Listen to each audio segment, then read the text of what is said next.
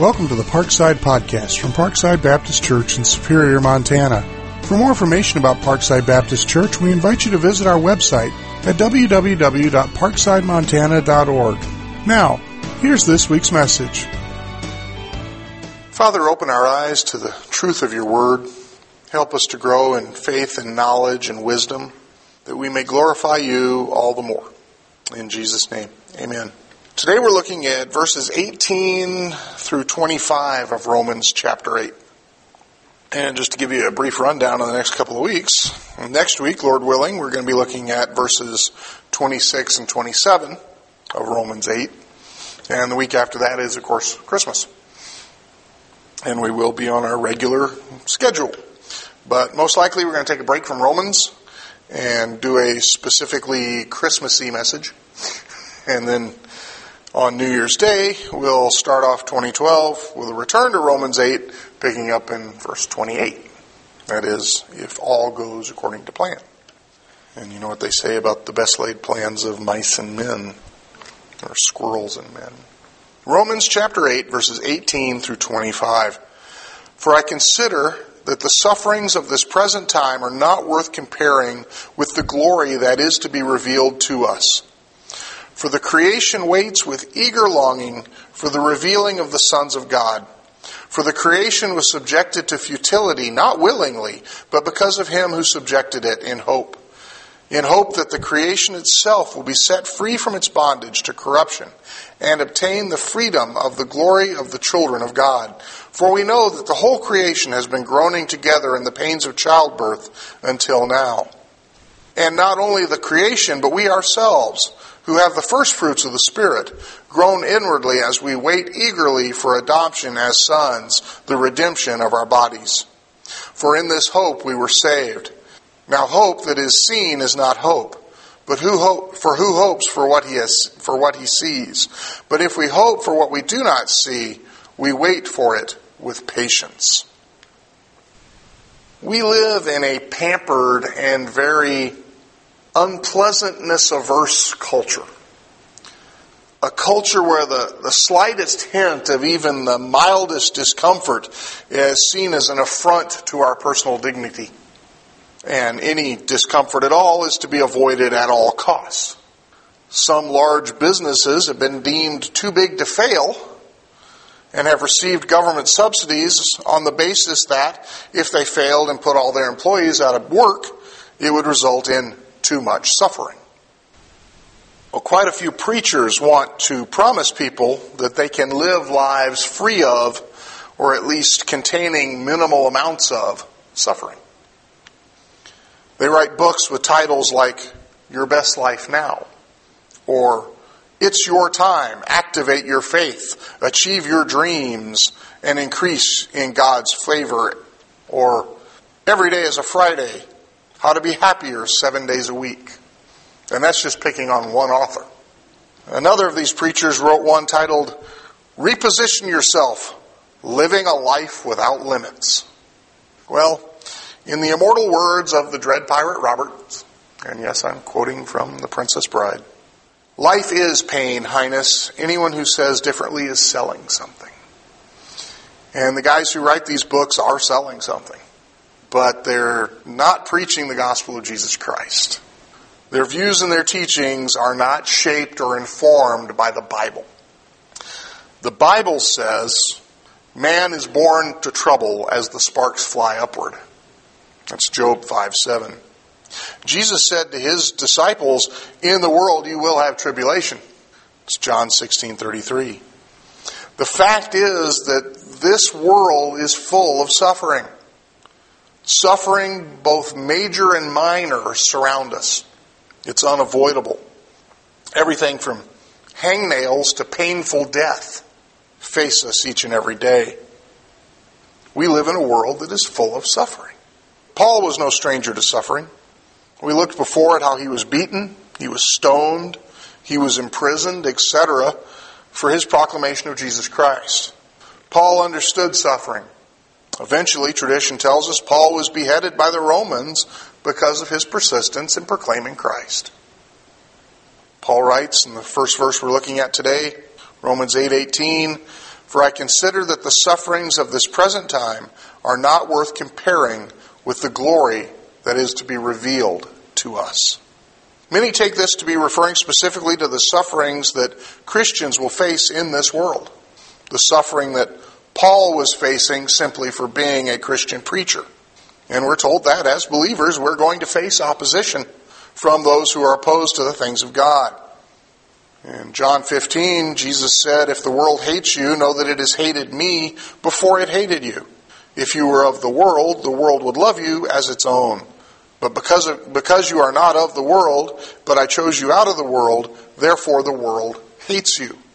So there, there is a, a suffering that the Christian who is trying to live a Christ like life is going to face simply on the basis of being a Christian being opposed by the world that is opposed to God.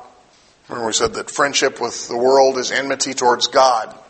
In 2 Timothy, Paul wrote to Timothy and said, All who desire to live a godly life in Christ Jesus will be persecuted. So we are going to face persecution if we desire to live godly lives in Christ Jesus. Now, we don't face great persecution in America as we have brothers and sisters around the world who are facing actual life and death situations for professing Christ. There's a woman in Pakistan who's awaiting execution because she's a Christian. And there was apparently some sort of altercation in the field where she was working because she dipped into the water bucket and the Muslim women wouldn't drink from the bucket because it was now defiled. And for this and the conversation that followed, she's facing death for blasphemy against Muhammad simply for being a Christian. We don't face anything like that. We, we get ridiculed on the internet. Ooh, you know.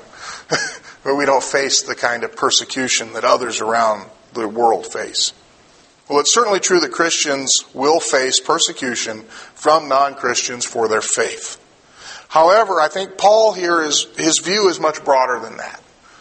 The, the, suffering of this present time encompasses not only the fact that Christians suffer, but also the fact that chipmunks suffer. This, this encompasses all of creation. Verses 19, 20, 21, 23 make it clear that he's talking about the entirety of creation. He's referring not only to the sufferings Christians face, but to the sufferings that are faced by everything and everyone. Because there is no one on this earth who doesn't face suffering, whether they believe in Christ or not.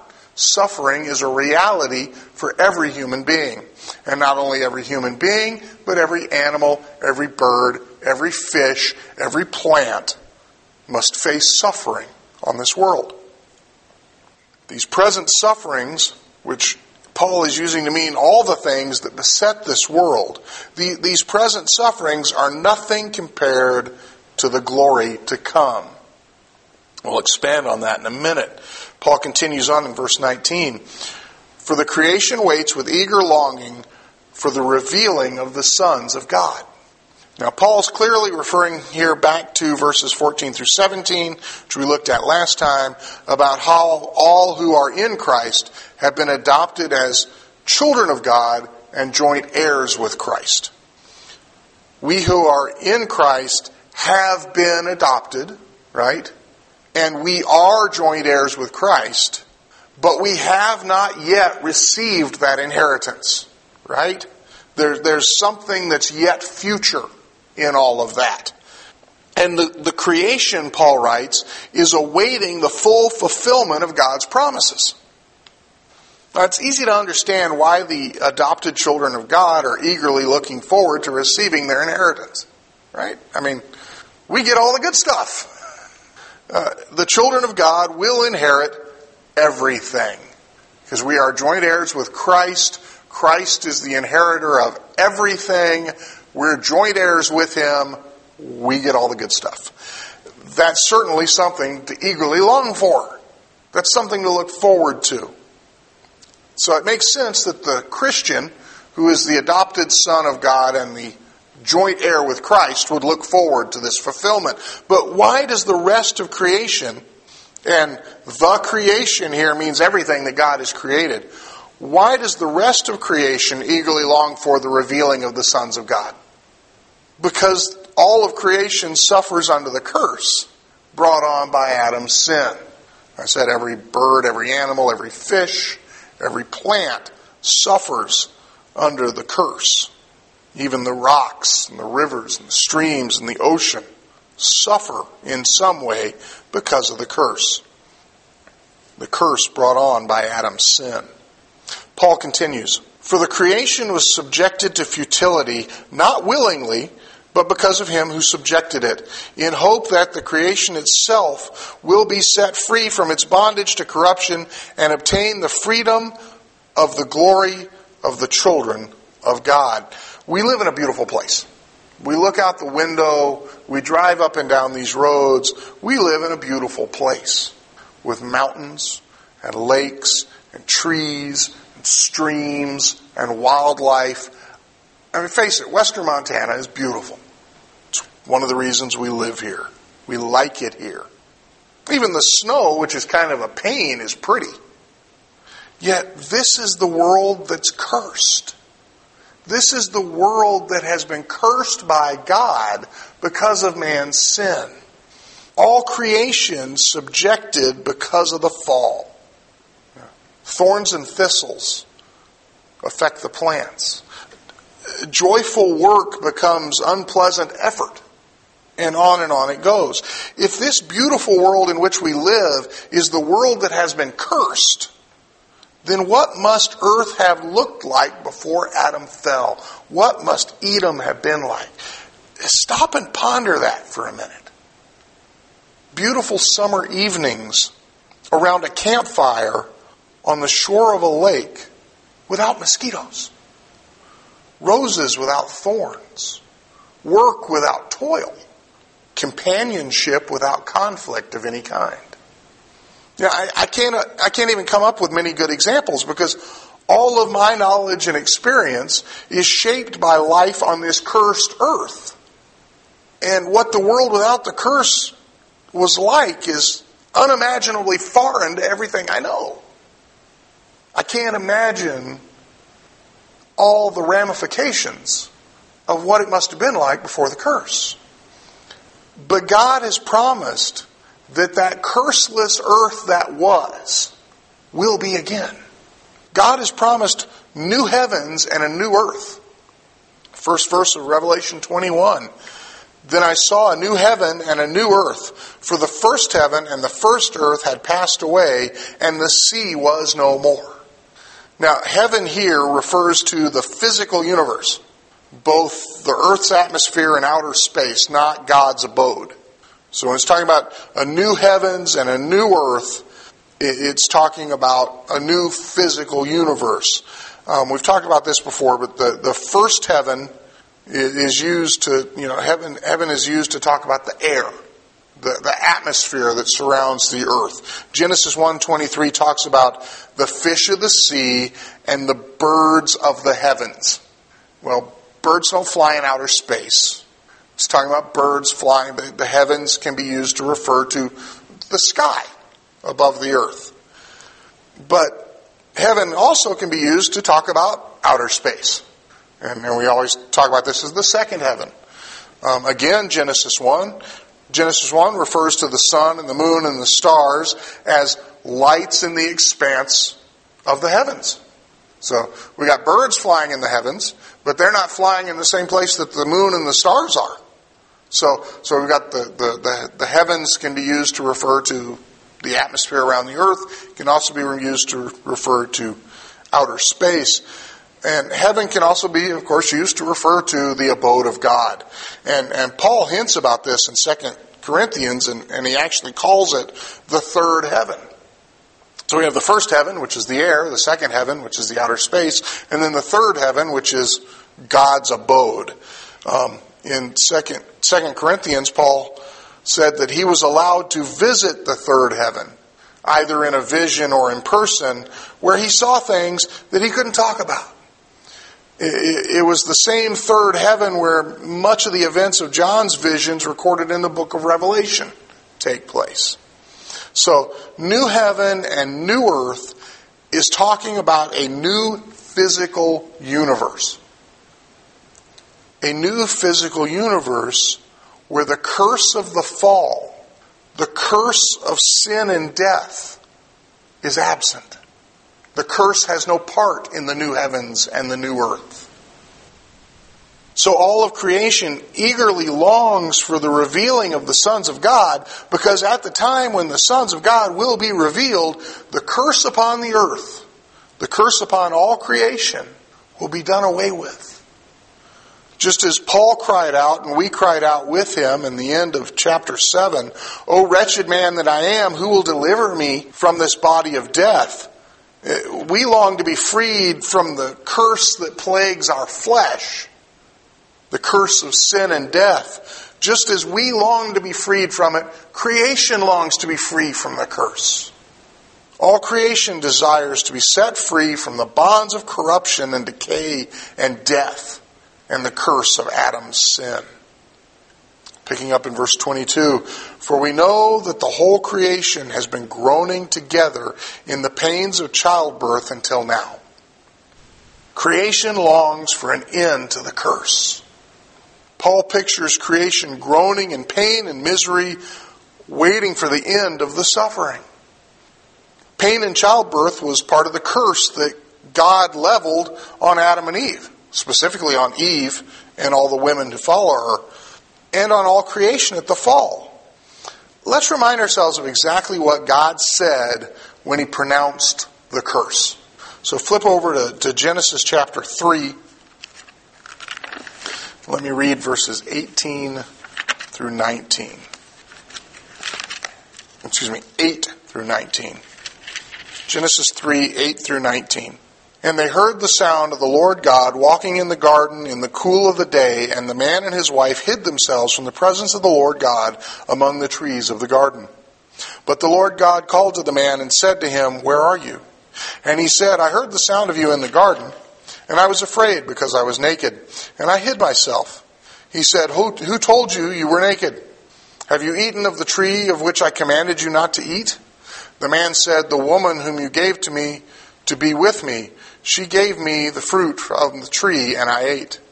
Then the Lord God said to the woman, What is it that you have done? And the woman said, The serpent deceived me, and I ate.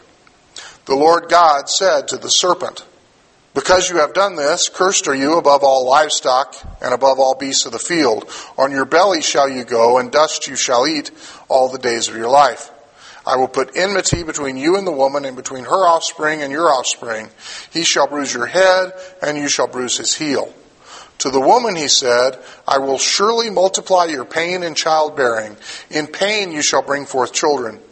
Your desire shall be for your husband, and he shall rule over you. And to Adam he said, Because you have listened to the voice of your wife, and have eaten of the tree of which I commanded you, you shall not eat of it. Cursed is the ground because of you. In pain you shall eat of it all the days of your life. Thorns and thistles it shall bring forth for you, and you shall eat of the plants of the field.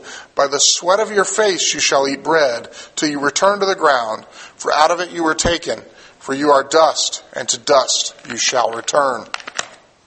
So when Paul talks about the whole creation groaning in the pains of childbirth, he, he's certainly referring to God's words here to Eve. And he's also talking about, he's talking either about the earth being in labor to bring forth the new earth, or he's using the image of the pain of childbirth to represent the curse as a whole. Both images work, don't they? The, the pain of childbirth always precedes the joy of a new child, right? So the, there, there's certainly an image of something good coming out of the present suffering. Something, as Paul said in verse 18, that is so good that the present suffering can't even be compared to the joy to come. Last spring, when we were going through the Olivet Discourse, we saw that Jesus used the same analogy of birth pains to describe the troubles on the earth right before his second coming. And so, so birth pains equal suffering before birth, which is a joyful event.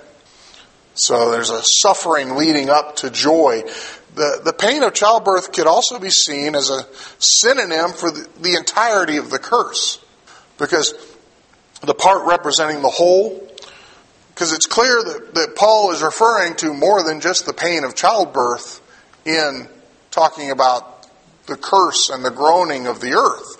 And, and when we read through Genesis 3 just a minute ago, it said that the, the ground is cursed because of Adam. So the, the earth itself was cursed because of Adam's sin. It's not just the childbirth. So the, the, the, child, the pain of childbirth could be seen as a synonym for the entirety of the curse that has been placed on the planet. And this also has merit. Creation is groaning under all the aspects of the curse, not just the pains of childbirth. Back to Romans 8, picking up in verse 23. And not only the creation, but we ourselves, who have the first fruits of the Spirit, groan inwardly as we wait eagerly for adoption as sons, the redemption of our bodies. The, the first fruits are the pledge of the harvest to come. Sort of like the previews of coming attractions at the movie theater. Like creation itself, we eagerly await with groaning the fulfillment of our adoption as the sons of God. So we have the spirit of adoption, we have the promise of adoption, we have the hope of adoption, but we do not have yet the reality of adoption. It's not realized yet in its full fruition. We still live in these cursed bodies on this cursed world. We're still suffering daily from the curse of sin and death. Oh, certainly every day isn't as bad as it could be, and some days are downright pleasant, but every day is marred by the curse. Every day we live here is marred by the curse. We wait for the redemption of our bodies. Now, for, for way too long, our ideas about heaven and eternity and, and what eternity is going to be like have been shaped by popular culture and not by Scripture. We, we have all these ideas about heaven. We have images of fluffy clouds and golden harps and white robes and gleaming white Greek columns and St. Peter standing at the gilded gates like the doorman at some high priced New York hotel. The only one of these things ever mentioned in Scripture is the white robes. The Bible really doesn't tell us much about heaven and eternity to come. And I believe that the Bible doesn't tell us much about heaven and eternity to come because we are just unable to grasp it anyway. It would be a waste of time. I've heard it described this way describing eternity with God to us now would be like describing a honeymoon to a five year old little girl. I'm not talking about the, the sexual acts of a honeymoon. I'm talking about the communion between a husband and wife to a five year old little girl. She's going to be thinking, well, can I take my dollies? Can I take my best friend? Can I take. You're not going to want any of that. But the five year old little girl can't understand that all the things that are important to her now will not be important to her then. She can't grasp it. Right? Well, in the same way, we can't grasp heaven. All of the things that are important to us now, things that we cannot imagine being happy without, won't exist in heaven. And we won't miss them. I, I, I, I mean, I love football. How do you have a football game between perfect people when nobody ever makes a mistake?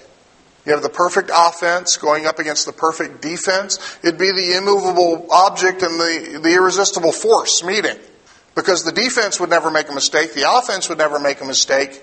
What would happen? Know, so it, it, it's it, it'd be a long game, yeah. It'd be a long game and it'd be kind of boring. And, and so these things that bring us joy here, the lack of them won't even matter there. Just like a bride doesn't want to take her dolly with her on her honeymoon. But when she was five years old, she couldn't imagine happiness without her dolly. See the, the correlation I'm trying to make here? Isaiah and Ezekiel and John all gave us brief glimpses of God's throne room. And, and they all mention God's throne be, being surrounded by a glassy sea. What is that? I don't know. Is it really smooth water? Is it ripply glass that looks like water? What is it? I don't know. But all of them, all of them mention this. They talk about rainbows. They talk about angels constantly flying around God, singing of His absolute holiness. They, they, they, they talk about thousands upon thousands of angels, angelic beings who attend His every command and, and await His will and wait to serve Him in whatever capacity that they're supposed to serve Him constantly. What does it all mean? I don't know. You don't know. Nobody really knows. Because it's beyond anything we've ever experienced. We can't, I mean, go back and read, I didn't, didn't mark it down here, but go back and read the passage in Ezekiel where he describes the beings and the wheels within wheels and the eyes and the fire. And you're like, what is he talking about?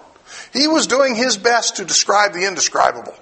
He was seeing things that he couldn't comprehend, and we couldn't comprehend them any better than he could.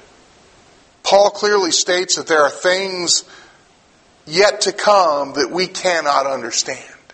He, he said, speaking of this future day of redemption, when the body's going to be redeemed, he, he wrote in 2 Corinthians, We now see through a mirror dimly, but then face to face. Now I know in part, then I shall know fully. Mirrors in the first century were horrible. They were mostly polished pieces of brass or bronze. If you were really rich, you might have a polished piece of silver. But even a polished piece of silver didn't give a really good reflection. They couldn't get metal smooth as we can. Because we think even now a polished piece of stainless steel you can see pretty good. But that's not what we're talking about here. These mirrors didn't give good reflections. Um, you wouldn't want a first century mirror as the rear view mirror on your car because you wouldn't be able to see anything behind you. You couldn't see anything out of it. They were barely adequate for fixing your hair and shaving. And they certainly weren't good for looking at anything at a distance through. Well, just like the mirrors of Paul's time didn't show clear images, our mental images of heaven aren't clear because we can't grasp what it's going to be like. We are incapable of understanding what heaven's going to be like. We can't see clearly what it's going to be like because what it's going to be like is so far into anything we've ever known. But we do know this because the Bible makes it clear. We will spend eternity with God not as disembodied spirits floating around on fluffy clouds with, with harps and some ethereal plane we will spend eternity with God as beings with physical bodies. Bodies like the bodies we have now, but without the effects of the curse. No more aches and pains. No more gray hair. Bodies where everything works all the time. Bodies that don't grow tired. Bodies that work right. Bodies that don't grow old and die. Paul wrote in 1 Corinthians 15, For this perishable body must put on the imperishable, and this mortal body must put on immortality. When the perishable puts on the imperishable, and the mortal puts on immortality, then shall come to pass the saying that is written, Death is swallowed up in victory. The redeemed bodies won't die. Because the ultimate expression of the curse is death. The day of you eat of the tree of the knowledge of good and evil, dying you will die, was what God told Adam and Eve. What Paul has said, through one man death entered the world, through Adam's sin. We eagerly await the redemption of our bodies because bodies no longer subject to the curse of sin and death are needed to live in the new heavens and the new earth. New bodies fit forever. New bodies fit for forever on a new earth. Perfect bodies suited for the court of a perfect king. We're in verse 24 of Romans 8 now. For in this hope we were saved. Now, hope that is seen is not hope. For who hopes for what he sees? But if we hope for what we have, what we do not see, we wait for it with patience. Now remember, biblically, hope isn't wishful thinking. Biblical hope is looking forward to a sure thing. Remember, we hope in the promises of God. Well, when we hope in a promise of God, we're not saying, man, I sure hope God keeps his promises.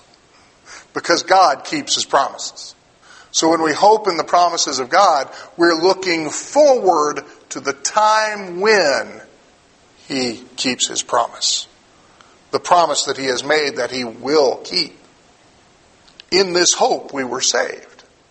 We were saved with the hope that this adoption as sons and this, this existence as joint heirs with Christ, these are all promised to us. This new body that's free of the curse has been promised to us. The new heavens and the new earth on which we will dwell in these new bodies has been promised to us. This is the promise in which we hope. This is the hope in which we were saved. Now, hope that is seen is not hope. Paul saying, we don't see this now. Who hopes for what he sees? You don't eagerly look forward to something you already have you can rejoice in what you have, you can enjoy what you have, but you don't eagerly look forward to what you have. Right? Who hopes for what he sees? You know, you don't. I hope I'm going to have something tasty for lunch when the plate is sitting right in front of you and lunch is there. You know, then you're just enjoying lunch. You're no longer hoping. The hope has changed to having. We hope for what we do not see. No, that we hope for what we don't understand. We can't understand heaven and eternity and a life without the curse because we never experienced it. We really do see through a mirror dimly. The King James says we see through a glass darkly, although the mirrors in that time period weren't glass. They were in the 1600s when the King James was, but the first century mirrors weren't glass. But that idea that, that we see the shadowy images of a bad mirror we don't see what the mirror is reflecting. But then we will see, and then we will understand. So we're hoping for what we don't see. We're hoping for what we can't see. We're hoping for what we can't understand. But we're hoping in it because God has promised it. And He says we wait for it with patience. Why patience? I don't know about you, but I'm impatient. I don't like waiting. I get grouchy. My wife is laughing. I want what I want when I want it. And every other human being on this planet does too. That's, I think, part of the sin nature. But impatience is a sin. See, when we're impatient, we're questioning God's timing. God has promised us all these things then, right? And we're still, you know, in our sinful bodies and we're still subject to sin and we still, you know, that which I want to do, I don't do, and what I do, I don't want to do. That's the reality that we face every day. So we're impatient. We want that now. You know, I want that perfect young body again that's been promised. I want to, I want to be able to, you know, not get tired and not get achy when I work. I look forward to that. But when we're impatient, we're questioning God's timing. And impatience shows a lack of faith and a lack of submission to His will. When we're going through things, even when we have questions about what we're going through, we need to remember the answer God gave to the questions that Job had when Job was facing suffering that's way above and beyond anything that any of us have ever faced. Yet. We don't know what the future is going to bring, but knowing everybody in this room, none of us have faced what Job faced. Right? I mean, we've all lost loved ones, parents, siblings, spouses, whatever. We've all felt the pain of loss. None of us lost all of our children in one day, like Job did. Well, in the midst of that suffering, all Job really wanted to know was why. You know, he never questioned God's holiness. He never questioned God's goodness. He never questioned God's right to subject him to what he was being subjected to. All he wanted to know was why. He, he didn't even question that God had a purpose. He just wanted to know what the purpose was. And when God finally answered Job, he said, I'm God, you're not. I'm God, you're not. Why am I going through this, God? I'm God, you're not. Now, he wasn't saying you're going through it because you're not God. He was saying, You're going through this stuff for my purposes, and they're my purposes. I'm God.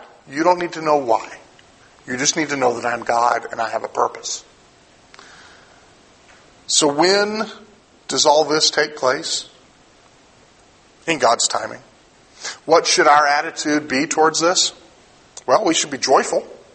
We should be absolutely joyful because of what's been promised to us. Every time we stub our toe on the curse as we walk through this world, we should rejoice in the fact that I won't always have to put up with this. This curse, the effects of which I'm facing, won't always be here. And there will be a time when this will be done away with, and we will have a new heavens and a new earth where this won't be a factor. So we can rejoice every time we run up against the curse. We can rejoice in the fact that we won't always have to put up with this. Because God has redeemed us, and that redemption will be will culminate in a world where we don't have to put up with this. Where the, the, the curse will no longer be. So we can rejoice.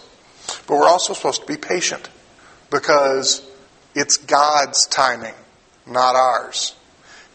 Remember what Jesus said to his disciples right before he was about to ascend into heaven after the resurrection? It's in the first chapter of Acts. Jesus had just spent 40 days with them talking about the kingdom to come, talking about all the promises that were yet to be fulfilled, that would be fulfilled at the time of his second coming. And after the 40 days of teaching him, when they, they were walking out on the Mount of Olives, his followers asked him, Lord, is it now? Is now the time when you're going to set up the kingdom? Specifically, he said, uh, Will you at this time restore the kingdom to Israel? So, all throughout the Bible, there are promises for a future for Israel. And Jesus said to them, It's not for you to know the times or the seasons that the Father has fixed by his own authority. The timing isn't for us to know. The timing isn't for us to know. So we wait patiently for this fulfillment of all of these promises. So we can be joyous that we won't always have to put up with the curse with which we live day and day. Not only will we no longer be physically cursed, but the world in which we walk will no longer be physically cursed. Roses won't have thorns. And we wait patiently, submitting to His will, knowing that He is sovereign, it's His timing, He has it all set up, He has written the end from the beginning. He knows when and where and exactly how it's all going to culminate. So we wait patiently. We wait patiently for the future glory that is to be revealed when the adoption of His people is culminated and the curse is done away with, and the new heavens and the new earth are presented as our home for eternity, where we will live with God in a world without the curse, in bodies without the curse. Worth waiting for? Yeah. Worth waiting patiently for? Yeah. Let's pray. Father, what a joyous promise where we look at all of human history and we see the the damage to lives and just everything that, that has resulted from the curse of Adam's sin. And we read this promise that there's coming a time when this will all be done away with. When we will be able to enjoy the world without the curse of Adam's sin.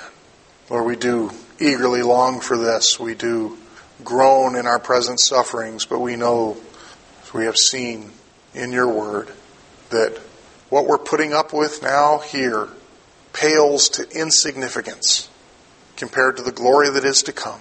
So, Lord, as we wait, we ask that you would help us to wait patiently. And as we wait, we pray that you would show us the reason, the purpose for which you have us waiting. Because we are not here without purpose. We are not here without a task to do. And so we pray that you would make our task clear and that you would shape us and mold us to fulfill the task and that you would use us for your purposes and your glory. In Jesus' name we pray. Amen.